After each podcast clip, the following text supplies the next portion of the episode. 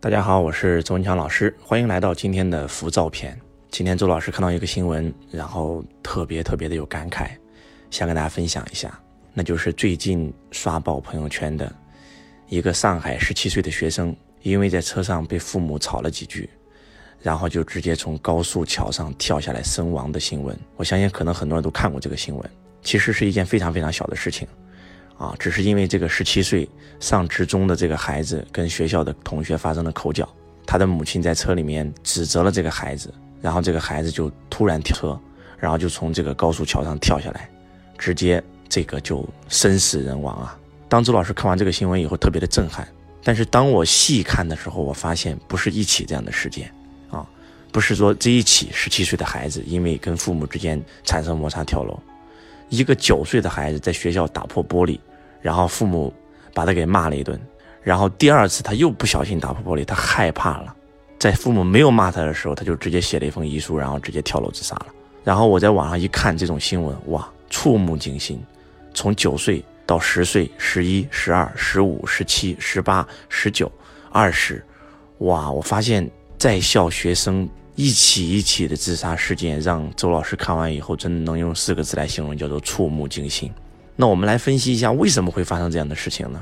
我觉得今天真的这个社会啊，人心浮躁。为什么今天要录一个浮躁片呢？今天当我们的物质生活越来越丰富的时候，其实我们的内在、我们的精神世界是匮乏的。呃，大家可以想象一下，为什么这些年我们听到了很多起这种学生自杀的案例？大家可以想象一下，在以前。在我们很穷的时候，在我们小时候，可能我们根本就没有听过这样的事件。那如果再往前，更不可能有这样的事件。那个时候，人们吃都吃不饱，每天考虑就是怎么样把肚子填饱。但是今天，每一个人都能吃饱饭了的时候，反而物质丰盛了，我们的精神匮乏了，所以很多人选择自杀了。所以我觉得今天的很多很多人啊，非常非常的浮躁。然后在这个，在网上也有一个这样的新闻啊。然后一个年轻人在泡吧，然后看到一个男的跟三个女孩子在一起喝酒，他就特别特别的羡慕，特别特别的生气。他觉得这个男的凭什么有三个女孩子陪他喝酒，我一个女朋友都没有，然后就拿着刀就把那个人给捅死了。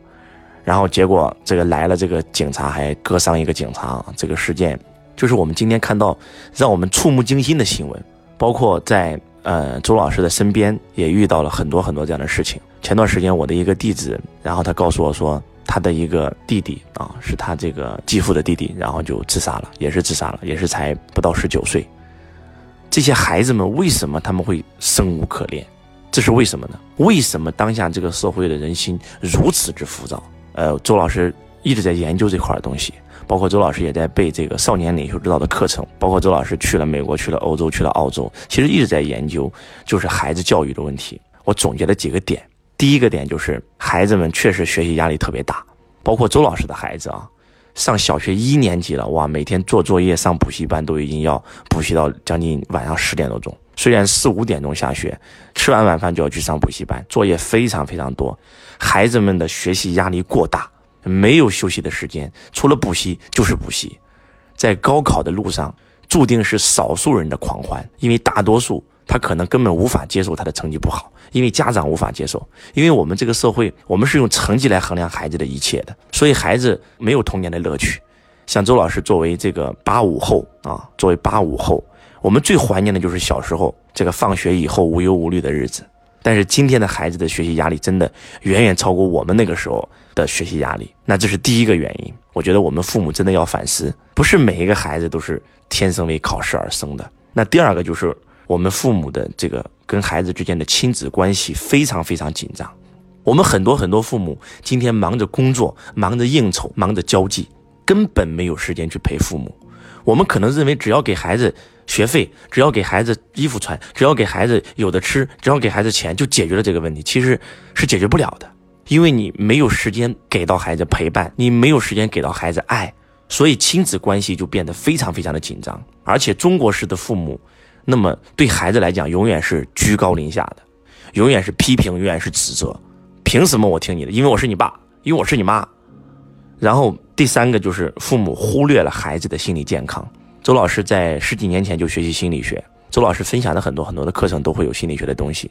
其实真的，我觉得现在的都市人真的一定要学习心理学，真的。还记得富士康十三跳吗？就是因为富士康十三跳，然后很多很多在富士康上班的这些员工们啊，这些非常非常年轻的青年们跳楼了，连续十三个啊，所以我们才开始关注心理成长。其实真的心灵成长非常非常的重要。为什么人心会浮躁呢？就像前段时间也有一个新闻，我相信大家都很熟悉，那就是重庆啊，在一个大桥上的这个司机，因为乘客坐过站了，然后就开始跟司机争吵，司机也开始跟他争吵，结果乘客跟司机打起来了。后面的十三个乘客没有一个人劝架，结果这个司机一个方向盘一不小心，整个车毁人亡，掉到江里面。我相信这个新闻大家也都非常非常熟悉。这个社会到底发生了什么？为什么在今天我们人人都能吃得饱饭、穿暖衣、物质极具丰富的时候，我们的内在变得无数的匮乏？我们都活得很压抑，我们都活得很痛苦。那我们的孩子更是如此啊！父母自己心灵都有问题，他哪有时间关注孩子的心理健康呢？我觉得这是第三个最核心的原因。那第四个就是孩子心理的脆弱。其实不单是孩子心理脆弱，今天成人自杀的案例也非常非常多。我们的价值观就是有钱，我们认为钱就是一切。其实这是一个不正确的价值观。我们去到欧洲，去到美国，发现一个人把一件事情做好，他就会受到别人尊重，跟钱不钱、身价没有任何关系。但是我们今天整个改革开放以来，我们今天的价值观就是有钱就是对，没钱就是错。这个价值观造成了，不单是小孩，大人的心理都非常非常的脆弱。一旦发生不开心的事情，考试考不好了，自杀了；被父母批评了，自杀了；被老师责骂了，自杀了；然后做错事了，害怕被责骂，都自杀了。我觉得这个真的是要引起我们所有父母反思啊。那第五就是我们的父母、家长，包括老师，他永远给孩子的是这种指责性的语言，指责性的语言要比鼓励性的语言更多。我们时不时的就会讲你怎么这么笨啊？凭什么你考分数这么烂？你看隔壁谁谁谁。我们父母会习惯性的用指责性的语言来跟我们的孩子沟通。那第六个就是我们是在用控制式的、填鸭式的教育方式来教育孩子。很多很多的父母没有完成愿望，就会把这个愿望强加到孩子身上，所以孩子就会感觉到他没有自由，他甚至无法呼吸。呃，今天我们很多人都很羡慕朗朗，觉得朗朗非常非常的哇厉害，觉得觉得朗朗非常非常的成功。但是你们知道吗？曾经的朗朗因为在北京，然后因为他的老师把朗朗给开除了，结果他的父亲逼朗朗吃安眠药，逼朗朗跳楼。我相信这种新闻大家在网上都能看得到。很多人在质疑朗朗的父亲的这种教育朗朗的方式。其实，如果朗朗他的心灵不强大的话，可能那一天朗朗就已经死掉了，就不可能今天的朗朗了。虽然今天朗朗成功了，但是我觉得给朗朗的心灵也留下了不可磨灭的阴影。确实是我们是在用控制性的方式在教育孩子。作为父母，愿望没有实现，我就把它强加到孩子身上。我们想要的梦想，不代表是孩子的梦想。那第七点就是，很多家长他对孩子是不管不问的。这种处理的态度，冷处理的态度，可能你没有打骂你的孩子，但是你是冷处理的，孩子就会觉得在这个世界上我活得太累了，我没意思，每天除了学习就是学习，每天除了作业就是作业，然后老师批评我，同学批评我，然后这个父母也批评我，我还不如死了算了，你们所有人都不相信我。就像这个跳桥的事件，这个孩子，当他的母亲在责骂他的时候，是听说了他在学校跟同学发生了口角。但是发生口角这件事有没有可能是同学的错，而不是这个孩子的错呢？但是可能我们的父母会不分青红皂白，劈天盖地把他骂了一顿，所以他会认为全世界既然都不信任我，那我活着还有什么意义啊？更关键的是，很多孩子其实也是一种报复性的心理。我的父母天天逼我，我的父母天天打我，我的父母天天不理解我，天天父母天天冤枉我，好，我死。我要自杀，我要让你们后悔一辈子。周老师在网上看了很多很多这样的案例，我看到很多很多孩子给父母留的遗书里面都有这一句话，叫做“我要让你们后悔一辈子”。我觉得这真的是一件非常非常可怕的事情。我们在座的所有为人父母的人，哇，我们真的要懂得反思。我们从今天起一定要开始非常非常小心的来对待我们的孩子。美国和欧洲人，他们教育孩子的方式，他们在十八岁的时候把孩子赶出家门，因为你已经成人了，你必须要靠你自己，让你自主、自信、自立。但是在十八岁以前，你是孩子的时候，他一定给孩子是爱、是关怀，一定不能够打孩子、骂孩子，不然抓到要犯法的，孩子可以报警抓父母的。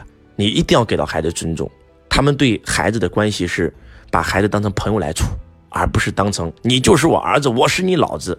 我觉得这种。方式真的要改变，我觉得真的应该引起我们所有人的反思。而且我觉得真的这个心灵成长的内容，我觉得今天当下呀，我们真的非常非常需要。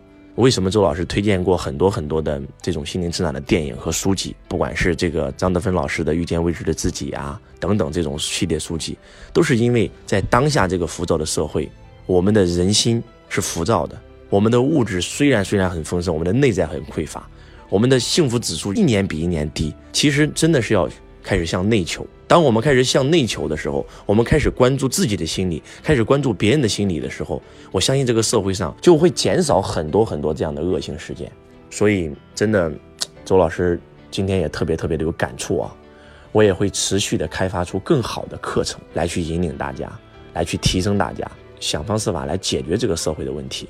其实，当年的王阳明先生发明心学，就是因为当年的明朝他用八股文那套教育孩子方法是失误的。是不科学的，所以当时王阳明创立阳明心学，就是为了拯救全天下所有的孩子。我觉得周老师也有这种伟大的使命。虽然可能今天看来，你可能觉得周老师这句话讲得很大，但是王阳明当年提出心学的时候，他也被别人看不起啊，对吧？过了十年、二十年、三十年、五十年、一百年、两百年以后，我们觉得哇，王阳明是一个伟人哎。我觉得我们每一个人真的应该出更多更多的这种关注孩子心灵成长的教育专家。那周老师也一直在研究教育这个板块，我也特别特别喜欢教育这个板块，所以我也会拼命的去研究，去看更多的资料。其实周老师讲财商，并不是说教你在外部世界赚到多少钱。如果你真的听过周老师的课程，其实你会发现，财商也是一个心灵成长的课程。当你内在丰盛的时候，你的外在自然就会富足；当你的内在是匮乏的时候，你今天不管赚再多钱，都会离你而去，你也不会开心，你也不会快乐。而且钱只是一个工具。我们很多人在没有学习财商之前，都认为周老师教你怎么赚钱，其实不是这样子的。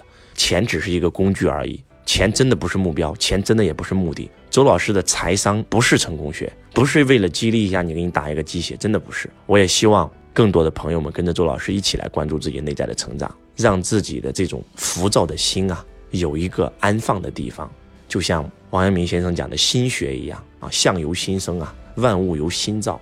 啊，五星即宇宙，宇宙即五星。关注自己的心灵成长，关注你孩子的心灵成长，比关注什么都重要。